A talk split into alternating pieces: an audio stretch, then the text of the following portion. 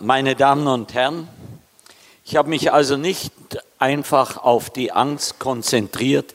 Dazu können Sie ein Buch von mir lesen, das ich vor einem Jahr geschrieben habe. Schluss mit der Angst, Deutschland schafft sich nicht ab. Und äh, ich bin sehr viel unterwegs, sondern mir sind jetzt andere Dinge äh, durch den Kopf gegangen, auch solche, die mich bewegen gerade. Die Frage, hat die katholische Kirche Antworten auf die gesellschaftlichen und wirtschaftlichen Veränderungen. Ich würde ein Stück weit vorher beginnen und fragen, wen interessiert das überhaupt noch? Ist die Kirche, hat sie überhaupt noch Kredit? Es gab kürzlich eine Umfrage, 53 Prozent der Bevölkerung geben ihren Kredit dem ADAC und der Polizei. 23 Prozent der evangelischen Kirche, ich gratuliere meine Kollegin und danke auch noch für heute früh. Dann 11 Prozent nur mehr der katholischen Kirche. Wir sind in einem Tal der Tränen, würde so nach dem Spruch der Propheten des Alten Testamentes. Ich weiß nicht, ob es die Bischöfe schon so richtig kapiert haben. Aber das ist deren Problem. Ich bin kein Kirchenfunktionär, deshalb kommen auch so viele Leute zu einem und wollen wirklich etwas hören und suchen authentische Vertreter auch der Kirche.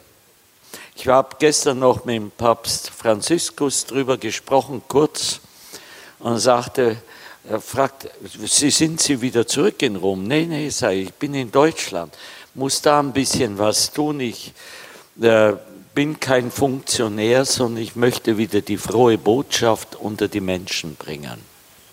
Das wäre unser Kerngeschäft.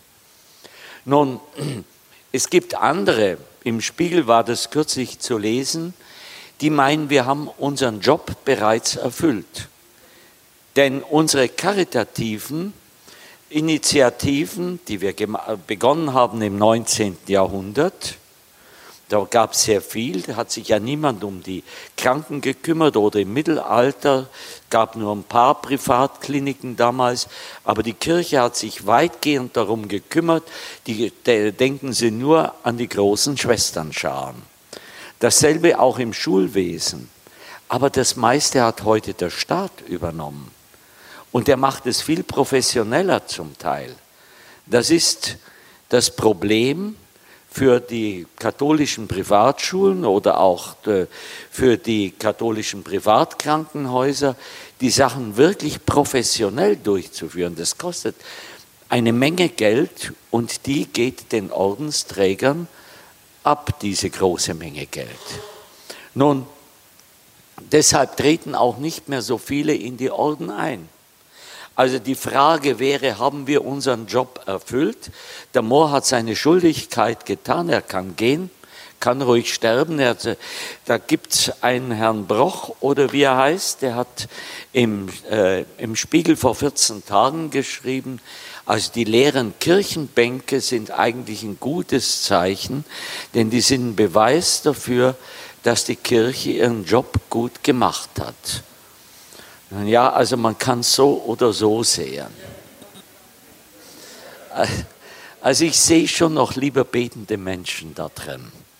Und zwar nicht solche, die aus Verzweiflung da drin säßen, weil sie irgendwas brauchen vom Herrgott, sondern einfach die in der Freude und im Vertrauen auf Gott, der mit ihnen geht, da drin sitzen oder knien. Ich habe mir es vorher wieder gedacht, allein so ein Raum wie der Altenberger Dom ist etwas Großartiges, sich mal hinzusetzen. Wir haben schon noch etwas, was wir pflegen müssen. Aber das ist nun die Frage mit der Professionalität. Und da haben wir ja jetzt jüngst auch wieder so Sachen erlebt, wie in, äh, in Eichstätt, in der Diözese Eichstätt, diesen Finanzskandal, dass die Diözese 60 Millionen verloren hat, Wenn ich aber hingehe und sage, unser Kirchturm ist am Einfallen, ich, brauche, ich kriege zwar von ein paar Stiftungen was, aber ich brauche noch eine halbe Million.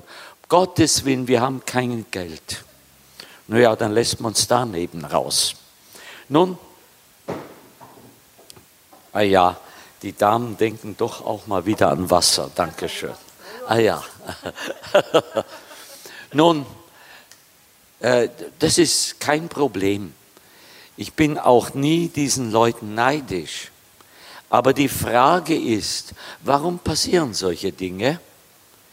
Es mangelt gerade in den Finanzen an der Professionalität. Und da gibt es dann diese Finanzdirektoren, die kaum eine Ausbildung haben, aber die halt wissen, wie man Vater unser betet. Und äh, unser tägliches Brot gib uns heute. Und die dann immer meinen, das ist ja noch ein großes Problem in unserer Kirche, dass die Bischöfe und auch die Priester meinen, sie haben alle mit dem Nürnberger Trichter die Gnade für alles mitbekommen.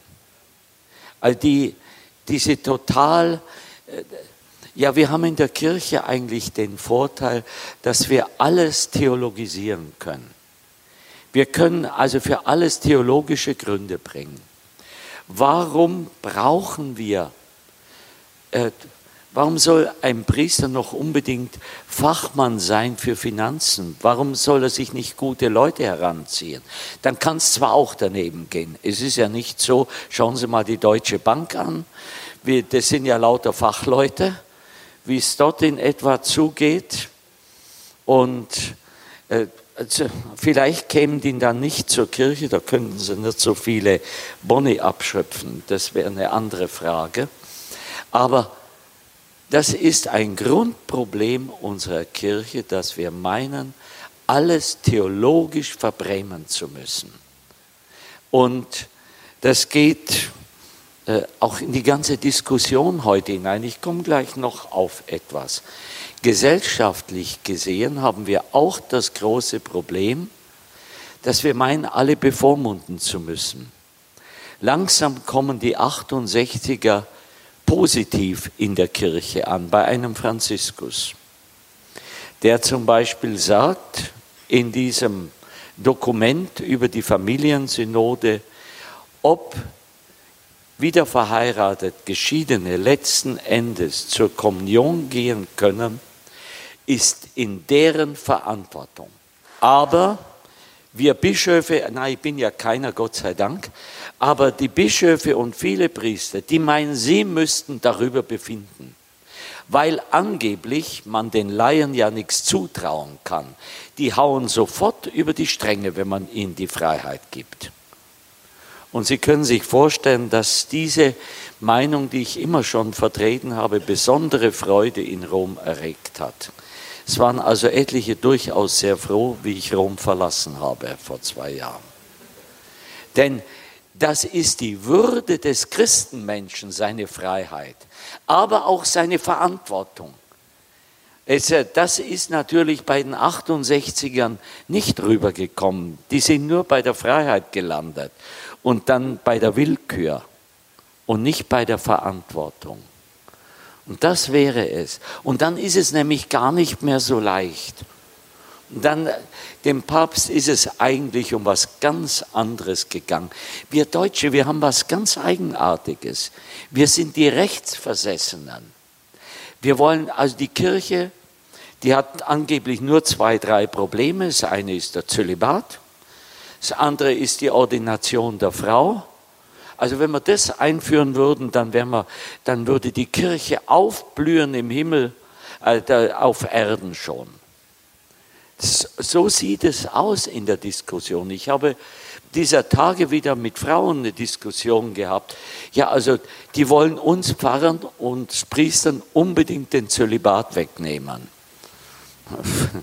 Kann man auch nichts machen, das ist halt so. Nun, diese Art die ist so oberflächlich gewesen, auch die ganze Diskussion. Ich habe nur mal die Frage gestellt, ja meint ihr wirklich, dass mit der Hochzeit eines Priesters schon alle Probleme beseitigt sind. Schaut euch mal die Verheirateten an. Ist die Ehe wirklich nur also Eierkuchenharmonie? Was heißt denn da erst miteinander reifen?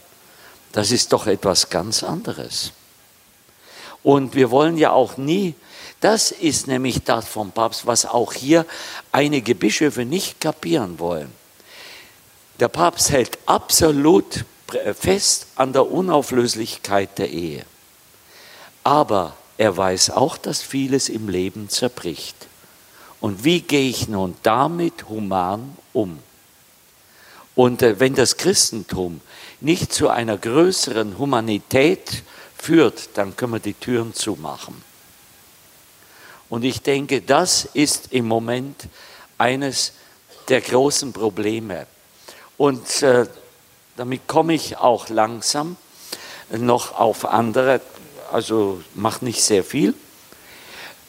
Die Kirche, wir haben so ein paar Bischöfe, die beißen sich fest, auch Priester, an Dogmen. Also dass angeblich nichts mehr gilt in der Kirche.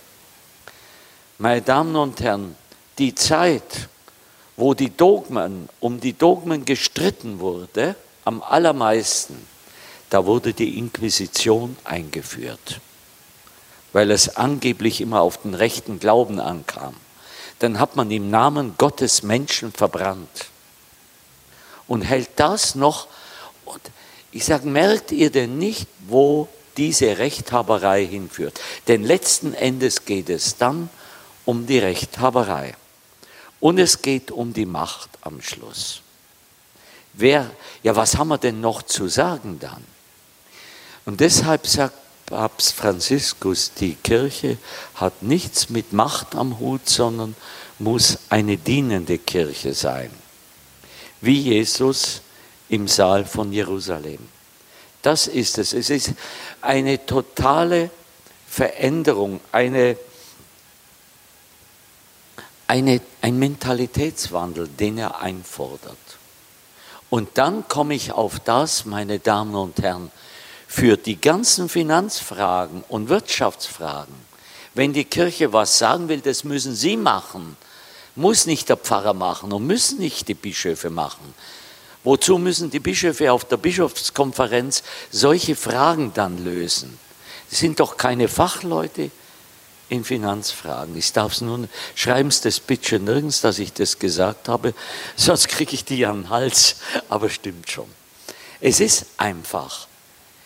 Warum müssen wir uns dort hineinmischen, statt uns helfen zu lassen? Ich kann Ihnen das auch im Rahmen der Seelsorge nennen. Ich war jetzt über Ostern, Sie dürfen lachen, in zwei Gemeinden, zwei kleinen Gemeinden in Alaska, damit die dort äh, über die Kar- und Ostertage einen Priester hatten. Die haben keinen Pfarrer dort.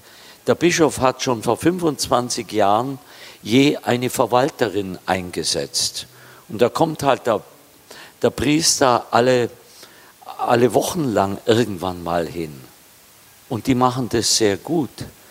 Aber die Gemeinde hat natürlich auch wieder Sehnsucht nach der Eucharistiefeier, gar keine Frage. Aber Sie können von diesen Leuten auch nicht erwarten, dass sie dann wie ich anderthalb Stunden mit dem Auto jeden Sonntag fahren, um zur Eucharistiefeier zu kommen. Warum trauen wir in der Kirche den Leuten nichts zu? Vielleicht bin ich da ein bisschen anders gelagert als Abt. Ich war ja immerhin 23 Jahre Erzabt von St. Ottilien, ein großes Kloster und dann auch die ganze, äh, die ganze Kongregation, später der ganze Orden. Ich war angewiesen auf die anderen. Ich hätte das nie geschafft. Ich bin als 37-jähriger Philosophieprofessor von einem Tag auf den anderen hineingeworfen in die volle Führungsverantwortung. Und zwar wirklich, ich musste am nächsten Tag das Generalkapitel eröffnen nach meiner Wahl. Hatte von Tuten und Blasen keine Ahnung. Aber dann habe ich mir die Leute geholt, jeden Abend jemand, und habe mich briefen lassen. Und äh, da ist es nicht so, dass ich dann gesagt habe, ja, jetzt habe ich die Standesgnade, da brauche ich mir nichts mehr sagen zu lassen.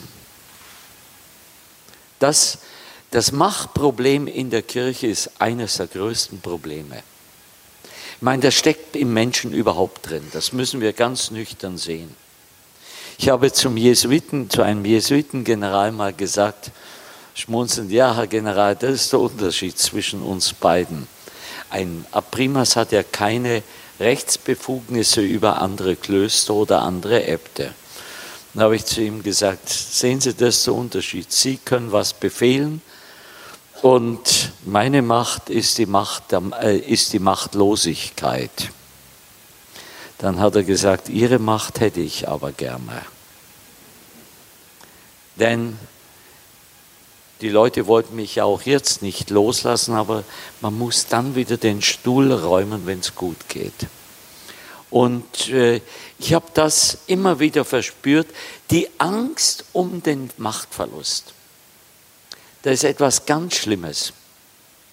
Und das ist die größte Angst, glaube ich, die in der Kirche äh, um, umgeht. Nicht um, sagen wir das, also um Geldverlust doch auch jetzt, denn äh, die Gelder werden gehortet im Moment. Und es wird nicht, im Evangelium gibt es doch den bösen Satz von Jesus, sorgt euch nicht um das Morgen. Der Vater im Himmel wird für euch sorgen. Ich sage zwar auch, der Herrgott hat uns nicht nur zwei Hände zum Beten gegeben, sondern auch ein Hirn zum Denken. Aber trotzdem, es sieht ja so aus, als ob wir alle, als ob morgen schon das Unheil hereinbrechen würde. Als ob wir alle vorsorgen müssten schon in der Kirche für den nächsten Untergang. So, so wie wenn die Warnung für eine Atomwarnung früher mal rausgekommen ist. Was wir wirklich brauchen, meine Damen und Herren, glaube ich, für die heutige Lebenswirklichkeit, wir haben ja auch die moralische Autorität längst verloren. Dafür haben wir die Political Correctness und die Moral Correctness. Dafür haben wir den Mainstream. Ich nenne jetzt nur mal ganz boshaft zwei, drei Dinge, weil ich das beinahe vergessen hätte. Wenn ich heute etwas sage, dass Homo-Ehe in meinem Verständnis keine Ehe ist, wenn zwei zusammenleben wollen, ist ihre Sache. Aber sie sollen das bitte nicht als Ehe bezeichnen. Ich werde auch nicht Äpfel und Zwetschgen als dasselbe bezeichnen. Ich habe zwar einen Überbegriff Obst, aber ich glaube, dass wir endlich mal auch da wieder nüchtern sein müssen. Aber die wollen uns, vor allen Dingen das Schlimme ist das, die wollen uns das ja aufoktroyieren. Ich bin noch so tolerant und sage, die können durchaus so zusammenleben, das müssen die entscheiden und verantworten. Aber wenn ich anders denke, dann werde ich niedergemacht, wie bei den 68ern habe ich zur Genüge erlebt in den Vorlesungen, wie da die Professoren niedergeschrien wurden und auch wie ich niedergeschrien wurde bei den Studentenversammlungen. Dann, wenn ich auch zum Beispiel etwas über Abtreibung sage mal deutlich oder über äh, Aussterbehilfe, man darf sich ja kaum mehr deutlich äußern. Und man wird niedergemacht in unserer Gesellschaft. Wir haben ganz wenig Toleranz bei den sogenannten Toleranten. Das ist eines der großen Probleme unserer Gesellschaft. Die Toleranz der Kirche kommt eigentlich von zwei Seiten her. Zum einen von dem Bewusstsein, ich kann nicht alles wissen. Ich muss auch nicht alles wissen, das ist das Tröstliche. Und dann das Zweite, wir sind alle irgendwo begrenzt. Ich kann mich ja auch mal täuschen. Ich überlasse dem anderen auch seines. Er muss, nur erwarte ich, dass er auch meines mir überlässt. Ein Problem gibt es tatsächlich, was zu wenig erkannt wird, wenn äh, jemand sagt, ich habe die Wahrheit, dann ist das nächste Wort, dass er sagt, ich habe Recht. Und damit beginnt die Machtfrage. Wer hat Recht? Und damit werden die anderen unterdrückt. Mit der Wahrheitsfrage muss die Dienstfrage sofort gekoppelt sein. Sonst wird es grausam. Aber das wollte ich noch unbedingt unterbringen. Ich werde heute genauso bevormundet wie seinerzeit. Ich habe so gegen die Bevormundung in der Kirche gekämpft. Wir sind im Kloster bevormundet worden, das können Sie sich vorstellen, wie man früher noch sich Gehorsam vorgestellt hat. Und dabei müssen die im Militär und im Beruf viel mehr gehorchen. Ich habe heute früh noch scherzhaft bei Tisch gesagt, und in der Ehe muss der Ehemann auch viel mehr gehorchen als bei uns im Kloster. Ja, diese, hier brauchen wir eine, wir brauchen diese Normalität. Das rechte Maß würde Benedikt sagen. Aber ich möchte jetzt noch eines, soll sich die Kirche ausklinken? Sie ist vielleicht ausgeklinkt worden, wenn sie heute in der, wenn in der Gesellschaft ganz andere Kräfte die moralische Orientierung vorgeben. Dabei wäre die moralische Orientierung ein Kerngeschäft der Kirche, aber vor allen Dingen jetzt noch ein weiteres, die Hoffnung. Ich glaube, es gibt viele Menschen, die so die Schwarzseher sind. Darum habe ich auch mein Buch geschrieben, Schluss mit der Angst. Äh, Deutschland schafft sich nicht ab und habe mich im Wesentlichen gestützt auch auf die Stelle bei Johannes 1633, die wir heute früh gehört haben. In der Welt seid ihr im Bedrängnis. Seid getrost, ich habe die Welt überwunden.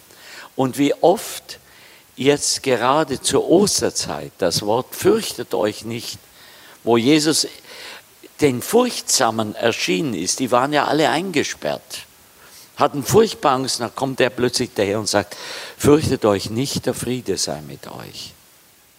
Und dass wir eigentlich die Hoffnungsträger sein müssten in unserer Gesellschaft, die nicht aufgeben, auch wenn alle andere Welt schwarz sieht, nur müssen wir bedenken, Jesus hat uns eine Botschaft der Freude gebracht, nicht der Bequemlichkeit, auch nicht der Wellness.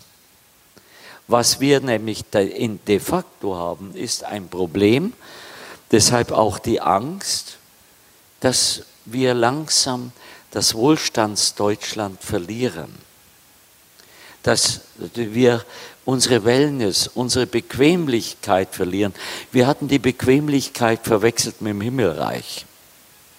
Und ich denke, die Kirche muss immer wieder aufrütteln und aufwecken. Aber sich auch selber aufrütteln und aufwecken lassen. Wir müssen mit den Menschen weitergehen. Und das ist mein allerletzter Punkt.